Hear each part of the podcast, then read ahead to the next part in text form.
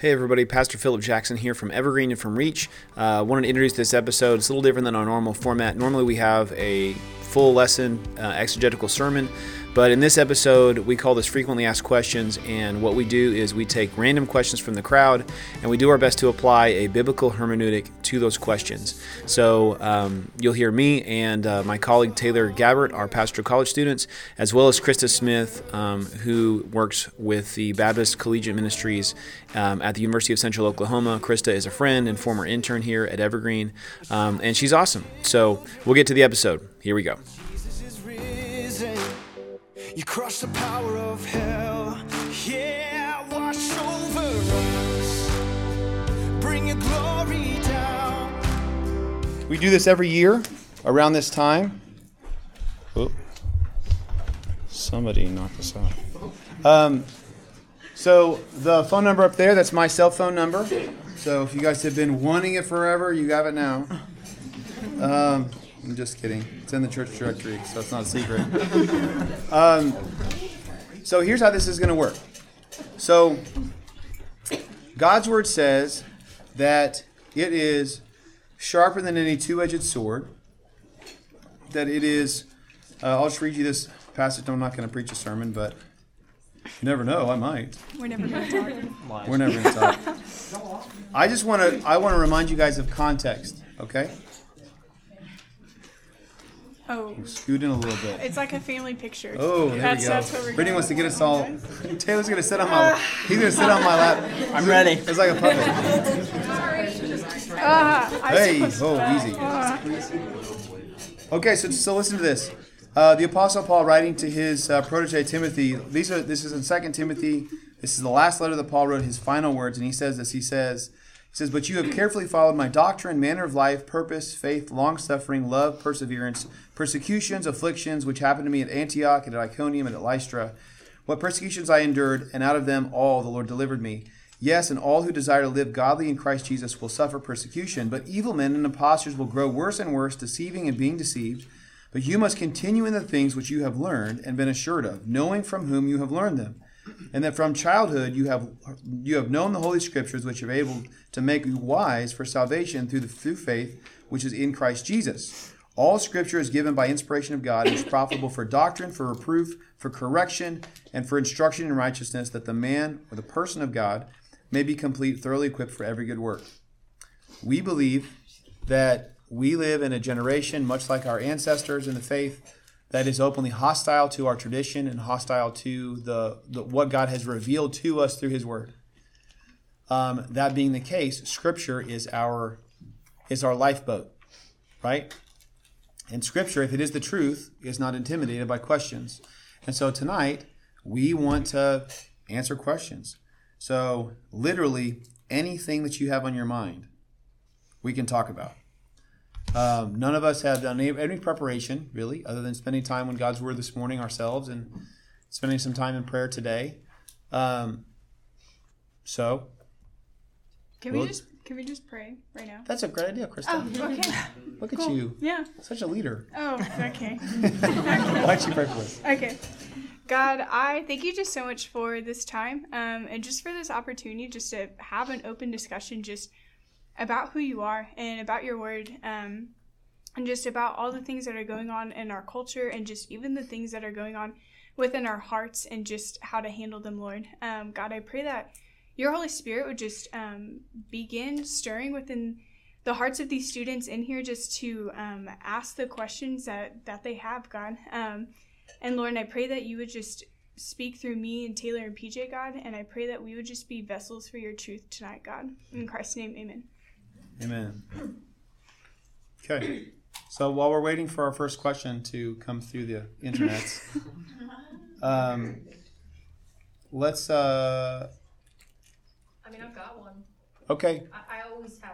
a You always have a Yes. question, Brittany. I'm always talking, so I was trying to wait. you don't have to say anything, I'll break the opportunity. Why, why don't you just go ahead? Um, Last time you really got me. uh, oh, I know. I this, this isn't a nuclear take, okay? This is subtle. Um, It's subtle. I feel so good about this. The difference between um, being tempted and being tested. what's like a biblical take on how do you know when it's God and how do you know it's the enemy? You know what I mean? You know what I'm saying? Okay. I immediately thought of James chapter 1. You guys, what? Nothing. It was just I don't know.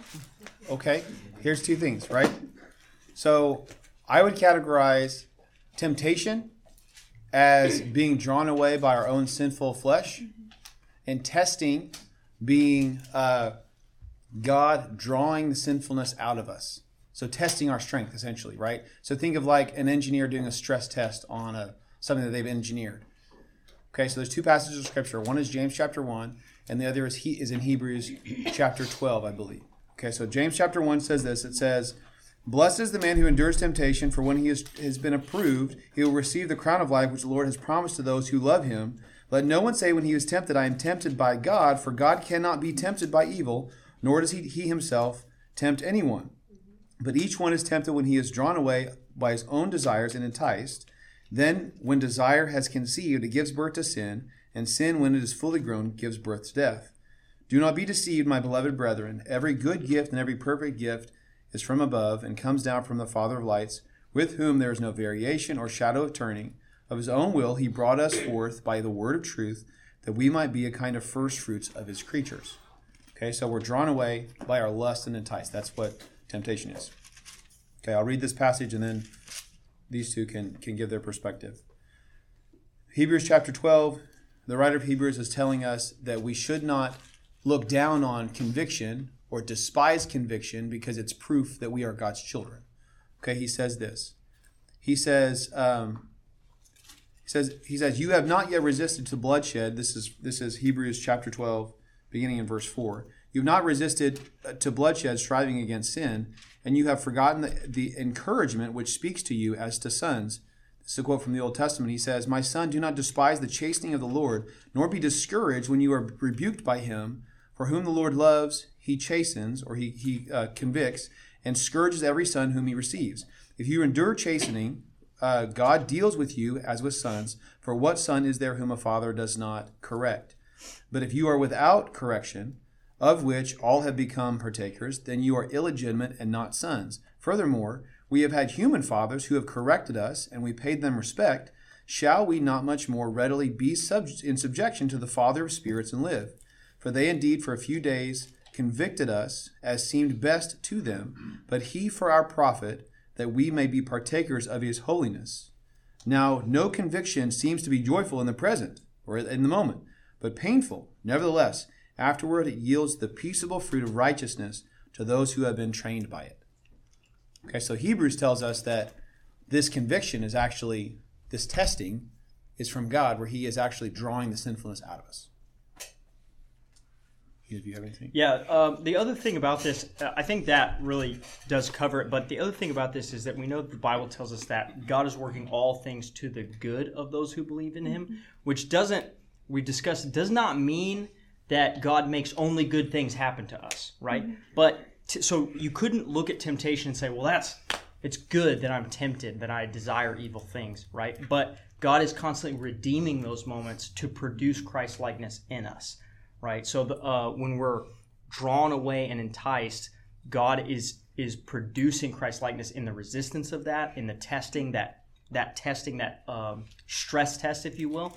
And so, uh, you know, I can look at my story and I can say, man, I I went way afield of what God had for me in my life, and yet that that story has become something that God has produced Christ likeness out of. So. Um, God isn't tempting us, but He is redeeming that tempting. I think just a quick thing. We so we talked about this on Sunday. Um, sorry, I'm like looking at you, but you're the one that asked the question. Um, it's this idea of being set apart from the world. So I think you kind of have to ask yourself: Was what I'm going through, or is what I'm about to do, is it glorifying to God? Meaning, is this going to make me look more like the world? I would say that would be temptation to sin. But if it makes you more set apart from the world, it's just God testing you. Um, and sometimes those tests look like you going through a dry season, and He is just testing you in. Um, I mean, look at Job. I mean, and how he went through, I mean, all those awful things, yet he was still faithful. He did stumble towards the end, but he continued to be faithful as he was being tested. So that's what I'd say.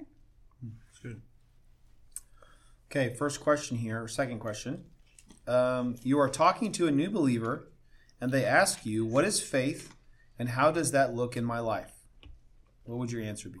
What is faith, and how does that look in my life? Okay, so I actually, um, me and Ava were just talking about this. Okay, there is an illustration. Everyone, picture a train in your mind. Okay, you have um, the what is. Okay, you have. okay, you have. Um, what is the what's the first cart called? The conductor's what is that called? Engine. Caboose. Thank you. The engine. Okay, I literally just went through this with Ava. So close. Close, I was gonna let her but not. Okay, so track with me. You have the engine, okay, and the engine on it it says fact, and then in the middle cart it says faith, and then the last cart, which is the caboose, there it is.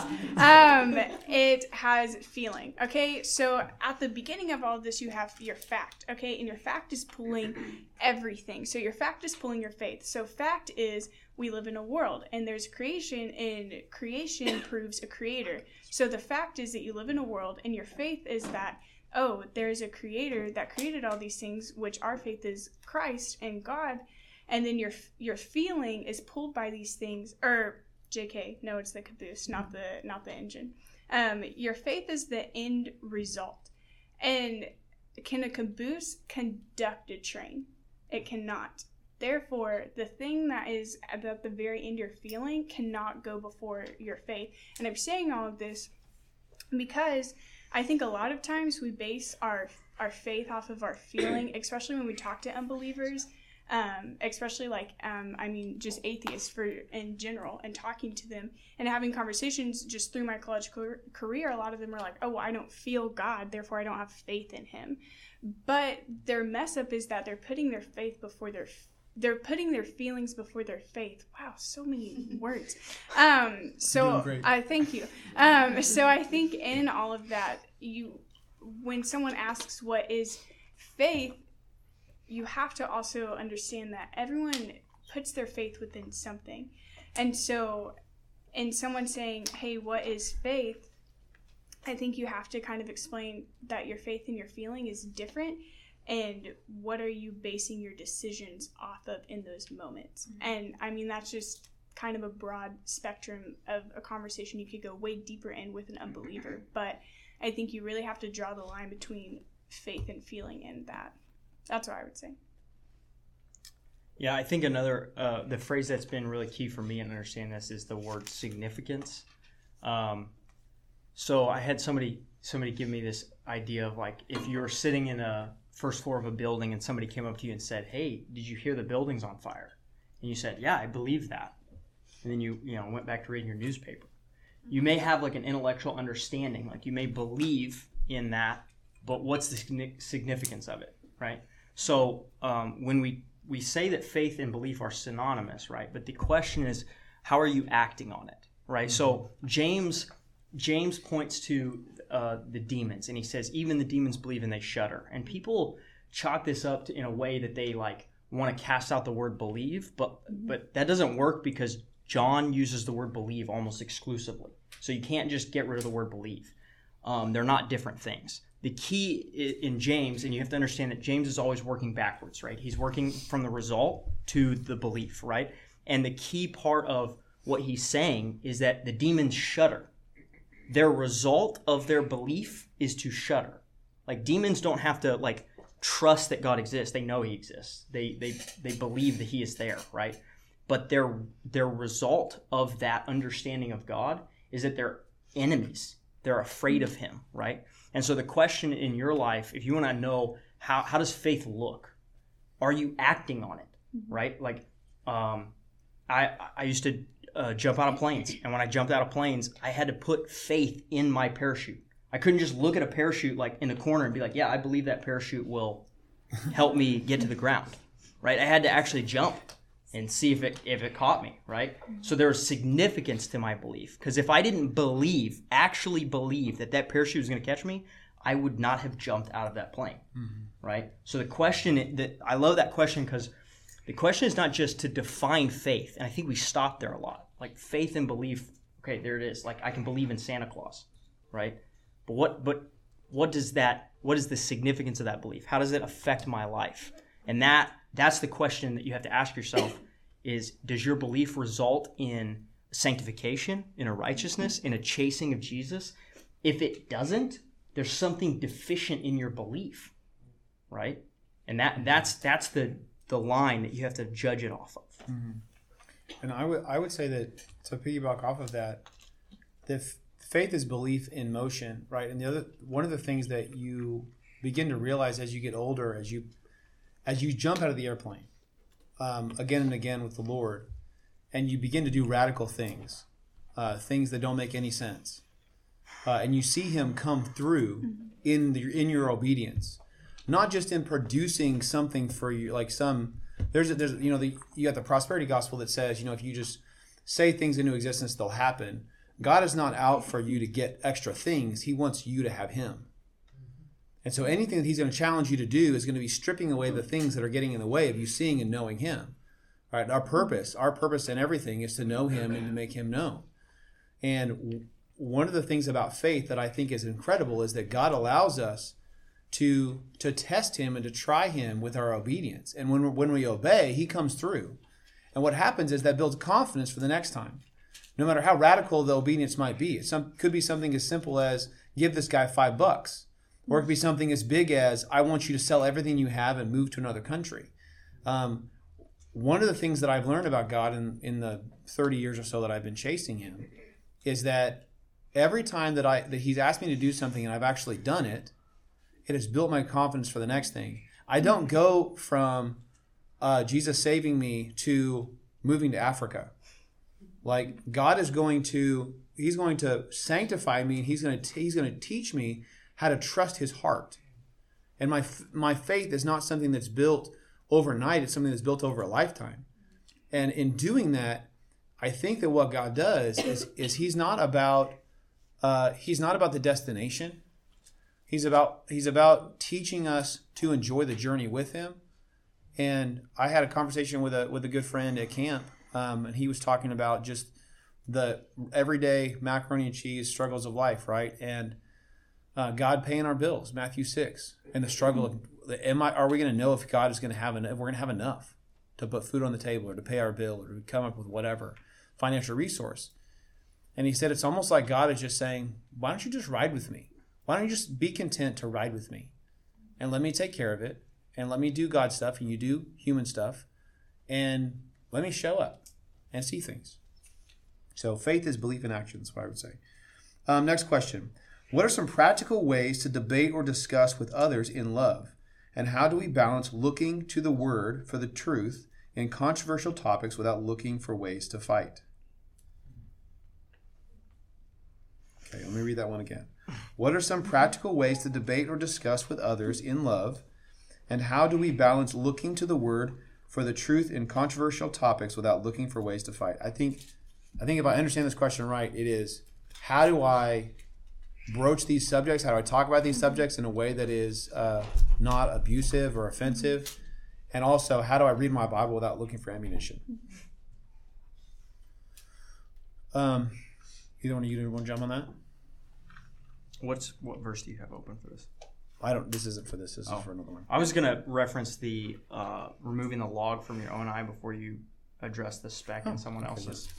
Um, yeah, I, I think the key, right? The key is an overdeveloped understanding of how patient God is with you and how wrong you are a lot of the time. And if you have a re- if you come to that reality of just how messed up you are, and think about this, like you are so wrong all of the time that if God didn't have patience with you, you would just cease to exist. so if you can't look at the patience that God has for you in in just how flawed you are, um, if you are ignorant of that or you're denying that, that's called pride, and that's what's leading you to a place where you are attacking other people. Now, if you come to a place where your heart for somebody is, I want you to have the best relationship with God you can have, well, now all of a sudden, I'm keeping you from running into traffic. Like I, I'm me bringing this topic to you, me coming to you with this verse is saying, "Hey, you're headed for danger, and I want to stop you from heading for danger, um, because I care about you." Um, and and then part of the key here is don't police people's behavior. Work on people's hearts. People's behavior follows their hearts, and if their hearts are following Jesus, so will their behavior. Don't worry about just ensuring that somebody's looking right. That's what the Pharisees were doing, Mm-hmm. right? So that that for me is the key is this overdeveloped sense of just how wrong I am in relationship to God, and then a genuine care for this person's relationship with God, and me saying, "Look, I'm wrong. I'm wrong all the time." But this is what I see in Scripture, mm-hmm. and, and I just want to share this with you because I don't want you to have something in between you and God in your relationship. Mm-hmm. And I think that something that, that we don't consider is that Jesus didn't chase people. He didn't. In fact, Jesus discriminated all the time. He presented the truth and he allowed people to make the decision whether or not to follow him. Think about the rich young ruler, right? He comes in and he says, I've done everything right. I've done I've followed all the rules. Jesus says, Okay, well, one last thing. Sell everything you have, give up all your reputation, all the all the fancy stuff you've accumulated, and uh, become a beggar and follow me. I want your heart. I don't want your stuff or your activity or your service. I want you. It says that he that he walked away sad in heart because he had much thing. He had many things. So think about this. So Matthew chapter seven. Um, a lot of people just quote verse one, but there's actually a lot of context. Um, he says, "Judge not, lest you be judged." Uh, this is the first six verses. For with what judgment you judge, you will also be judged, and with the measure that you use, it will be measured back to you. And why do you look at the speck in your brother's eye, but do not consider the plank in your own eye? Or how can you say to your brother, Let me remove the speck from your eye, and look, there's a plank in your own eye? Hypocrite!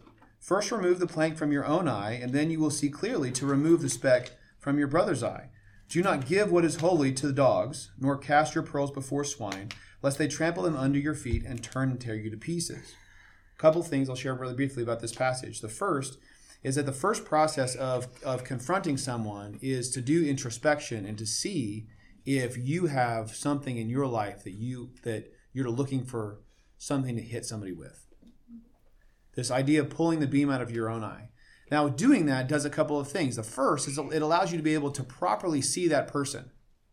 So you can see, number one, clearly what their problem is. You can see that their behavior is following their heart. They're chasing the world, and so they have destructive behavior.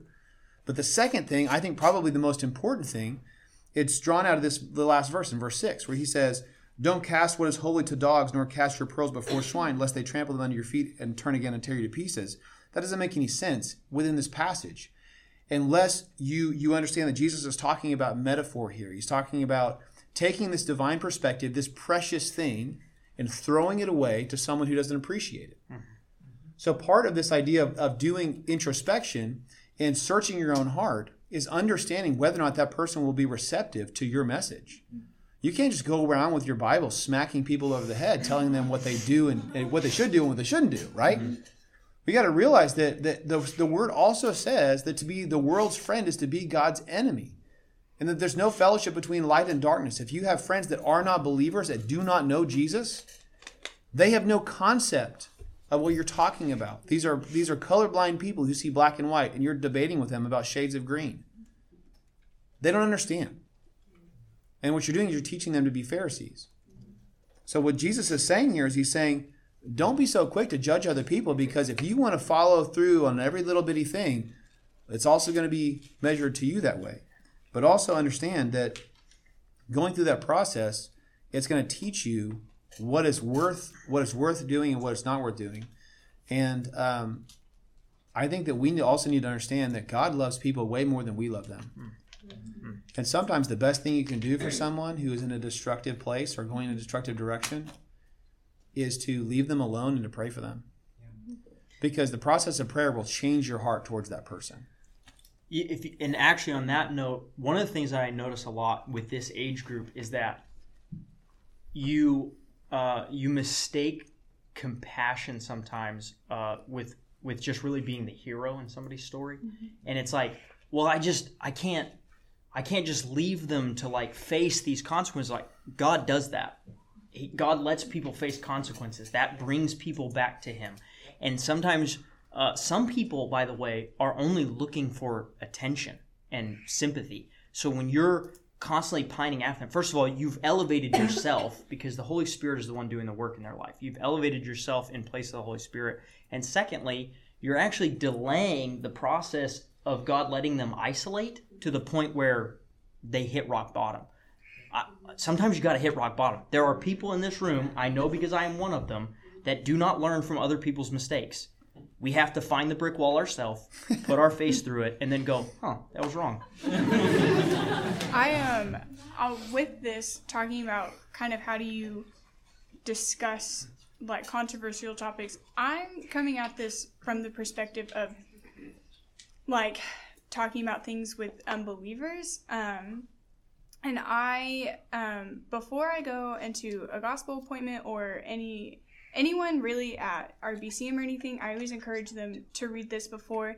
And in 1 Corinthians chapter 2, starting in verse 2, it says, For I decided to know nothing among you except Jesus Christ and Him crucified, and that I was with you in weakness and in fear and much trembling, and my speech and my message were not in plausible words of wisdom, but in demonstration of the Spirit and of power, so that your faith might not rest in the wisdom of men, but in the power of God. And so I share that especially because that first verse in verse 2 when it says i decided to know that nothing among you except jesus christ and him crucified i think a lot of times we go into these uh, these conversations um, thinking like well i'm a christian i know the bible so i know better so i'm to put my agenda before the gospel.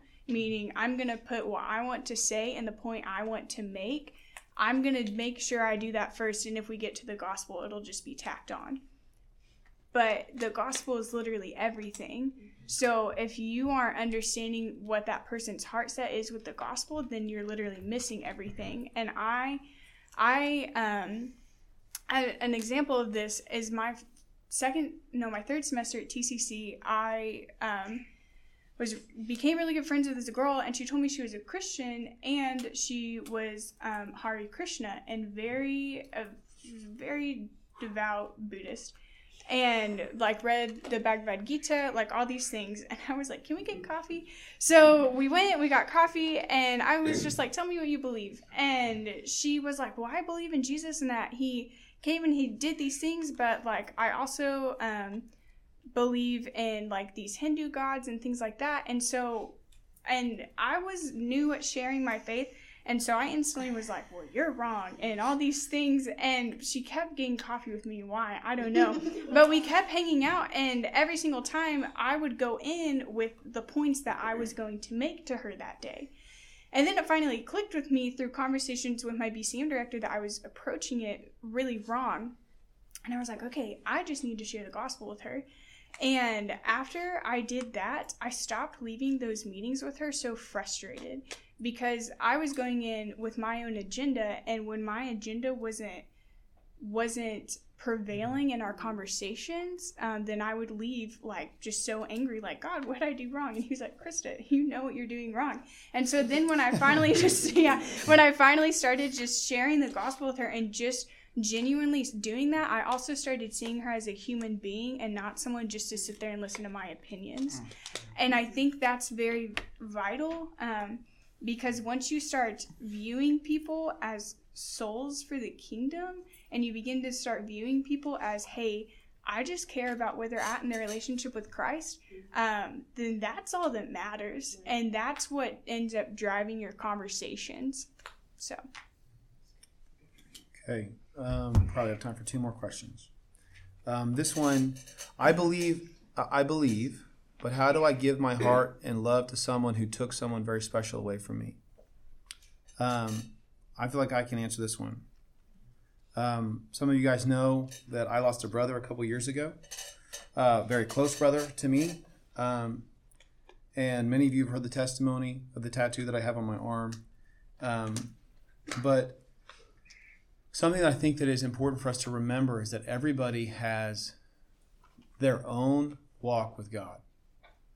Everyone has their own individual story with God.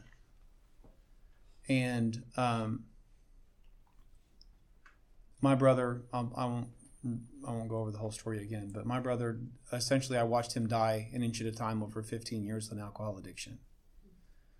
And um, right before he passed away, about a year before he passed away, um, he began to have seizures because of his alcohol addiction, and um, he ended up in the ICU at Hillcrest here in Tulsa, and was out of his mind. They put him on some medications that made him uh, not know where, he was, who he was, where anything.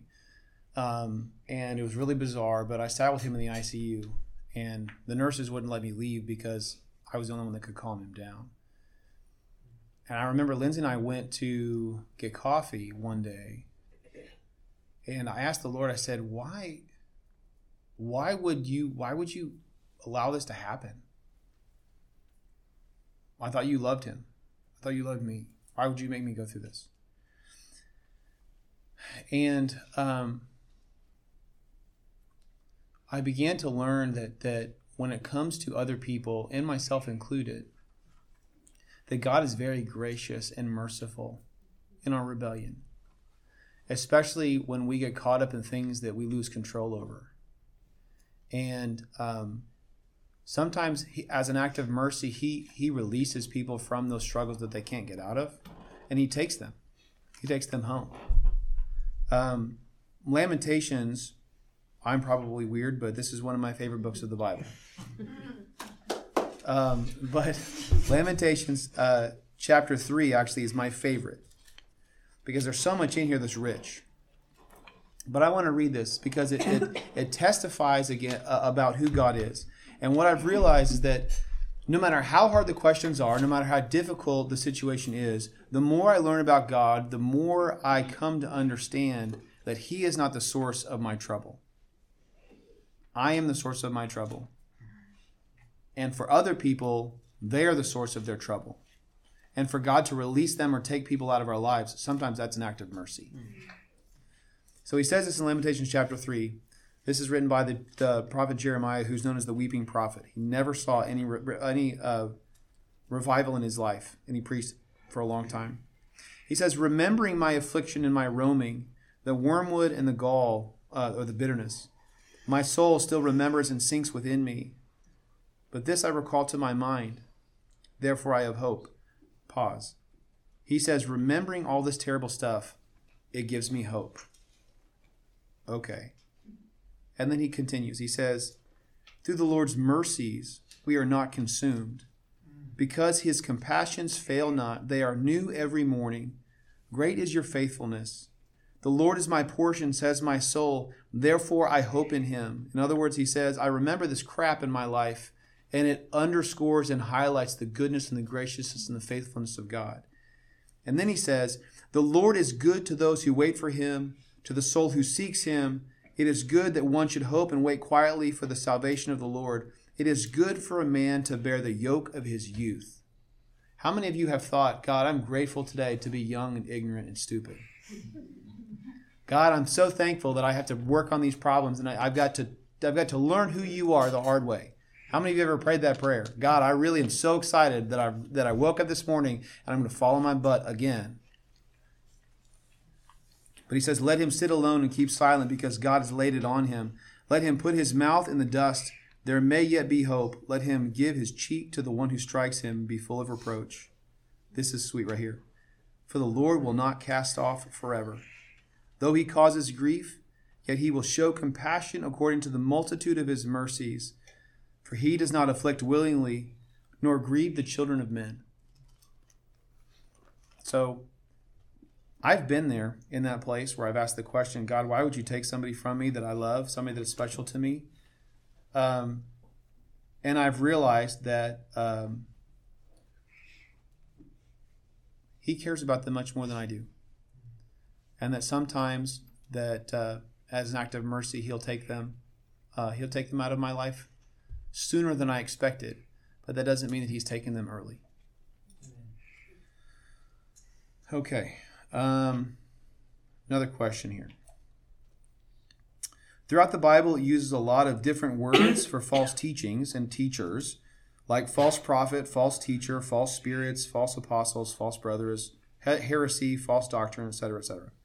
Um, what is the difference in the severity of each? What's what severity of false doctrine can you believe and still be saved? You know, the bottom line for this one is is this: the gospel is simple enough for a child. It is simple enough for for anyone to come to know Jesus. And and the reality is, there's throughout church history, there's been efforts to tack uh, extra doctrines onto salvation, and and the reality is, um, you can believe a lot of um, rather odd things about the Bible and still be saved um, as long as you are professing that Jesus is Lord and he's that He is Savior. Right? The the Bible tells us to test the spirits, and the spirits uh, to, to test the spirits means to pray, and when you pray, that whatever leads you to the reality that Jesus is Lord. That's what you follow because there's only one spirit that leads that way, and that is the Holy Spirit. Everything in the world takes us away from that reality. Um, now, there are uh, a number of heresies throughout church history that are very severe. And I'm not saying that you can believe those and, and believe the gospel. A lot of those heresies are reducing Christ. They're not making him God, or they're they're or they're taking away hi even his humanity, right? And that changes who Jesus is and that Jesus is Lord, right? So you see how that that messes it up. But if we're talking about, uh, and that's the thing is in the Bible when it's talking about false teachers, false prophets, false doctrines, those are things that are stealing the truth of the gospel, right? Um, but you can you can believe the truth of the gospel and disagree about uh, just uh, a number of other things. Um, I mean, there are, th- that's the reason we have so many different denominations because there's various ways to see some of the text, um, as long as we don't get away from the truth of the gospel. Yeah. Okay, last question. You gonna read that one? Yeah, I'm very excited about this one. Is it wrong to date even if you don't want to get married? this is my question that I stand up on. Um, okay. Krista, please teach a lesson on singleness. Um, yeah, if you guys know me, never mind. I'm not gonna throw myself under that bus. Um, Okay. So is it wrong to date even if you don't want to get married? Okay. Um, yes and no. And let me explain. Yes, because if you're like, I never want to be married, but I like having this guy around me because he makes me look good, or he gives me, he makes me feel good, or he says nice things to me, or whatever, then um, you are you are messing with his heart in a way that um, is not God honoring. And if things aren't glorifying to God, then why are you doing them? Um, and so, if you are in this place, and uh, okay, wow, this just opened a lot of doors for me. If okay, I also hate this whole stigma of, well, if you're not ready to get married within six months to twelve months, then you shouldn't date anybody. Okay, no, everyone is in different seasons of life. So if you're like, hey, I want to get married, but I don't, okay, a girl I'm discipling right now, she's a freshman in college. Um, she's not like, yeah, I want to get married within the next six months. She's like, I just started my life basically. Um, but she's dating somebody and she liked him and he liked her and they're both following Jesus. So they started dating. And that's it. That's okay to do that. Even if you don't see marriage within like a year, like you don't have to have this huge timeline in order to date somebody. You don't have to have everything figured out before you start dating somebody. That's what I'm trying to say.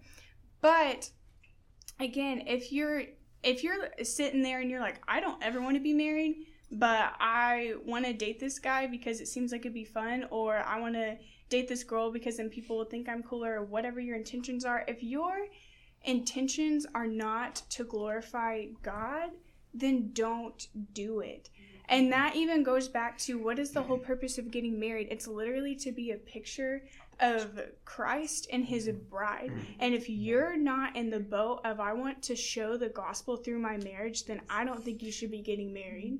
And I'm not even married and I'm thinking these things. But I also um First Corinthians chapter 7 the um I mean the whole chapter is basically on singleness, but in it in chapter 7 um, starting in just verse 35 um, paul is talking about how he thinks it's it's it's better to be single for some people and he says this and he says i say this for your own benefit not to lay any restraint upon you but to promote good order and to secure your undivided devotion to the lord.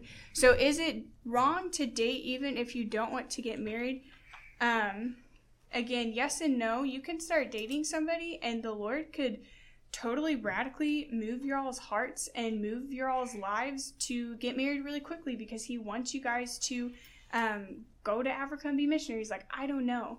Um, but also, don't rush into dating just because you are lonely or you're desperate because that person isn't gonna fulfill you. Um, and I know that's super elementary to think about, but um, singleness is so so sweet when you use it to focus on the Lord.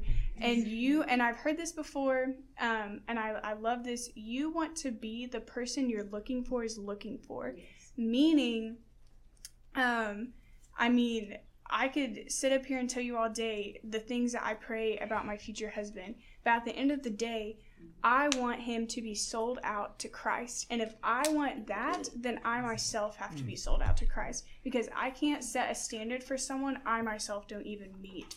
So, when you are desiring to be married, again, you're not going to have your whole life figured out. You're not going to have your whole relationship with Christ figured out, but make sure you are seeking first his kingdom and make sure whoever you date is doing the same thing.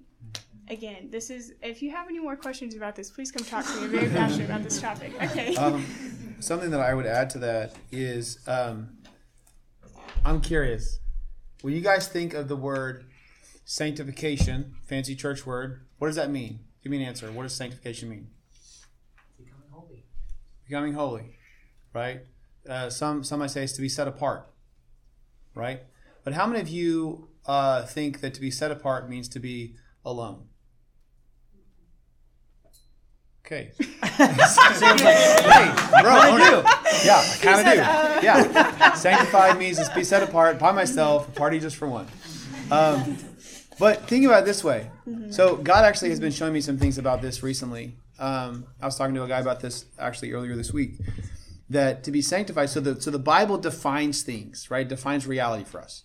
One of the things the Bible defines is that is that for those who don't have a relationship with God, they are separate from any understanding of truth.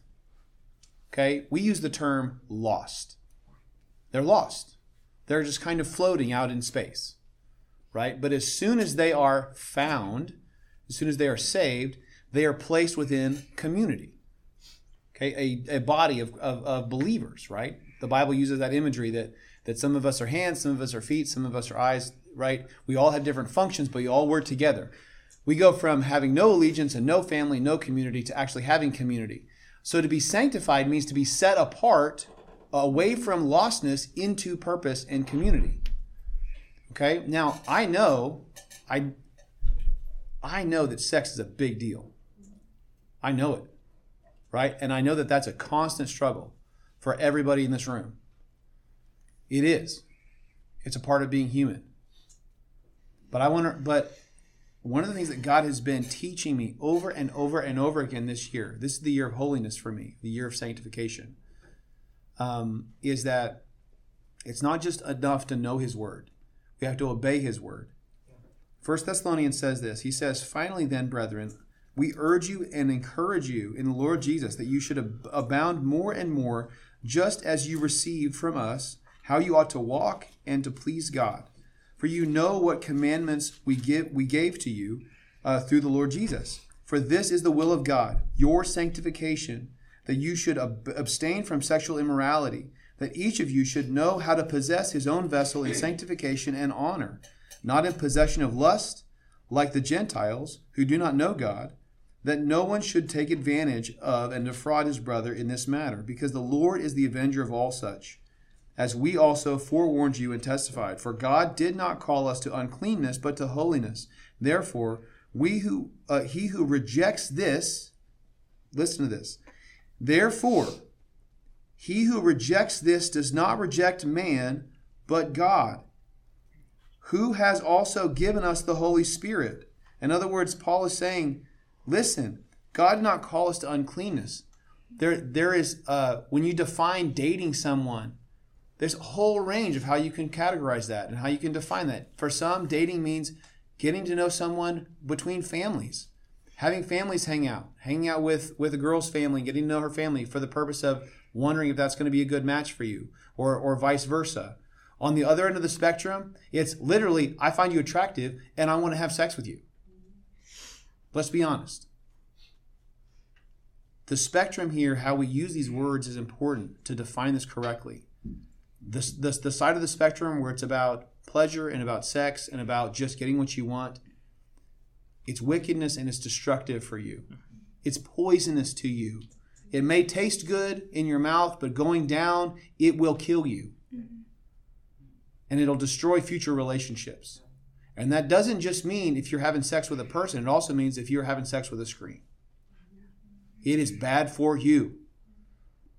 Song of Solomon says, Do not awaken love before the appropriate time. Abs- I know that abstinence is an old school word, but I'm telling you, it is bad for you. It's poison. You had something. Yeah. Um, so I had this question for a long time, which was like, why why does the Bible not seem to address dating in a more like clear way, why does it not seem present in the Bible? And I kind of wrestled with this for a long time. And I heard Krista actually say something a long time ago. She said, "If you're not married, in God's eyes, you're single." And so I I kind of didn't even really grasp that. And and Sam, who is the guy with the really good dating sermon series? Ben Stuart. Ben Stuart. First of all, highly recommend looking that up on YouTube. Ben Stuart's YouTube series on- or YouTube sermon series on uh, on dating. It's really good. But uh, one of the things that he said in there really made it made it click and made what Krista said click with me, which is this: dating is not a state of being. It's not its own relationship status. It is a process by which we evaluate someone for marriage. You're either moving forward through it or you're getting out of it. There's not a sitting state when when it comes to dating. And and and the reason for that is exactly the scripture that Krista read, which is which is this. Your focus needs to be totally on Jesus Christ and his gospel. And what you're doing when you're dating, you're not only distracting yourself, but you're distracting yourself with a sharp object. You're playing with with fire, you're playing with a knife, right? Like focus yourself on Jesus, right? Don't make an idol out of dating. Don't make an idol out, out of getting married. And at the right time, listen, if God has blessed you with singleness, then He's going to sustain you in that, and you're going to have fulfillment outside of a relationship. And if God hasn't, then at the right moment, as you're chasing Jesus and the person He has for you is chasing Jesus, He's going to bring you together. That is how you should focus on dating. Did you wake up this morning and you were single? Okay, then today, focus on Jesus in being single.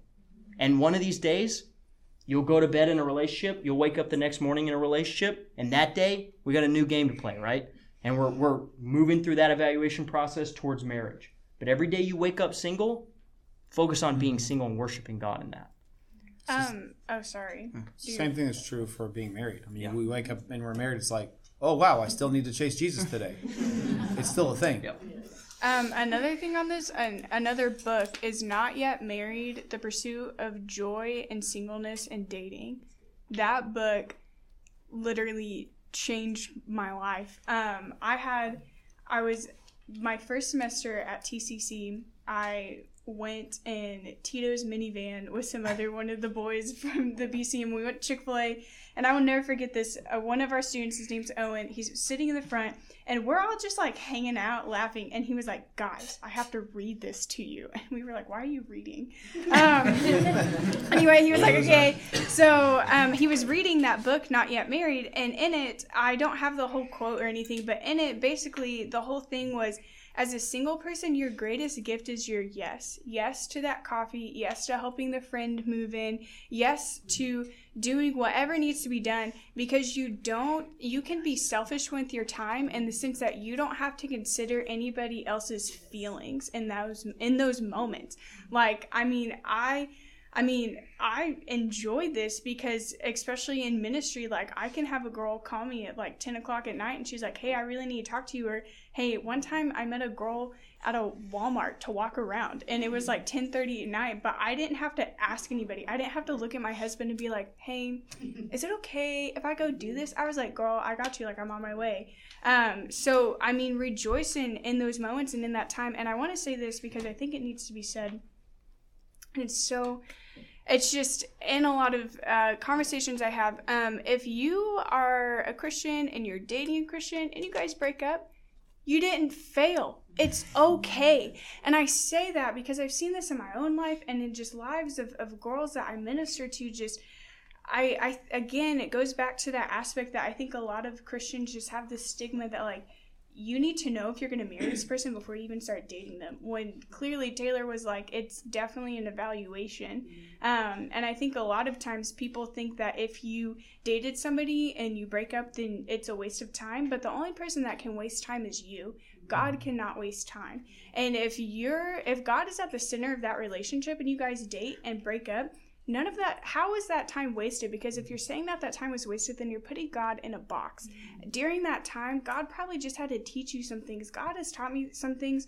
Through some breakups that i've gone through that i mean in those moments i thought it was the end of the world. But through this time it's been so sweet to look back on those things and be like hey that time wasn't wasted. I had to learn some things and i even had to learn some things that I had to go off and teach other girls. Mm-hmm. So in those moments, like again, if you break up, it is not a failure, and you are the mm-hmm. only one who can waste time. And the only way you can waste time is not keeping God at the center of it. And if that's the mm-hmm. case, then y'all just need to break up. Mm-hmm. Okay, there's probably five to ten more questions that we're not going to get time to answer tonight, and and I want to tell you guys that's upsetting to me because that means that a lot of you are walking around with just these questions rattling around in your head, not asking anybody. Okay? This is like literally all we want to do is help you guys with these questions and help and, and if I don't have the answer, I will find somebody who mm-hmm. does. So if you've got something that's just nagging at you and you just can't figure out how how to handle a situation or how, or where it says something about this in the Bible, please come talk to us. Like we would love to help you work through these things. Okay, and we're not like super geniuses or anything, but we will figure out what the answer is. And maybe we need to even dissect something further with you and and walk you through it. We will. That's that's literally what we do. So please let us help you if you've got these questions uh, hanging out.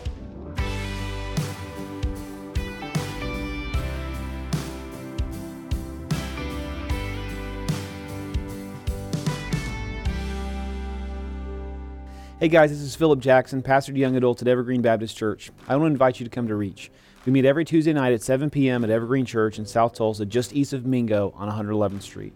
The mission of Reach Tulsa is to cultivate a young adult community that's defined by real transformation and the sincere pursuit of a godly life through training in biblical disciplines, personal development, and intentionally transitioning into independence as mature members of the body of Christ. If you enjoyed this episode, please be sure to like and subscribe to our content. We're available on Spotify, Apple Podcasts, and wherever you find your favorite podcasts. Reach Young Adult Ministry is a part of Evergreen Baptist Church in Tulsa, Oklahoma. For more information and additional lessons, please visit our website, evergreenbc.org.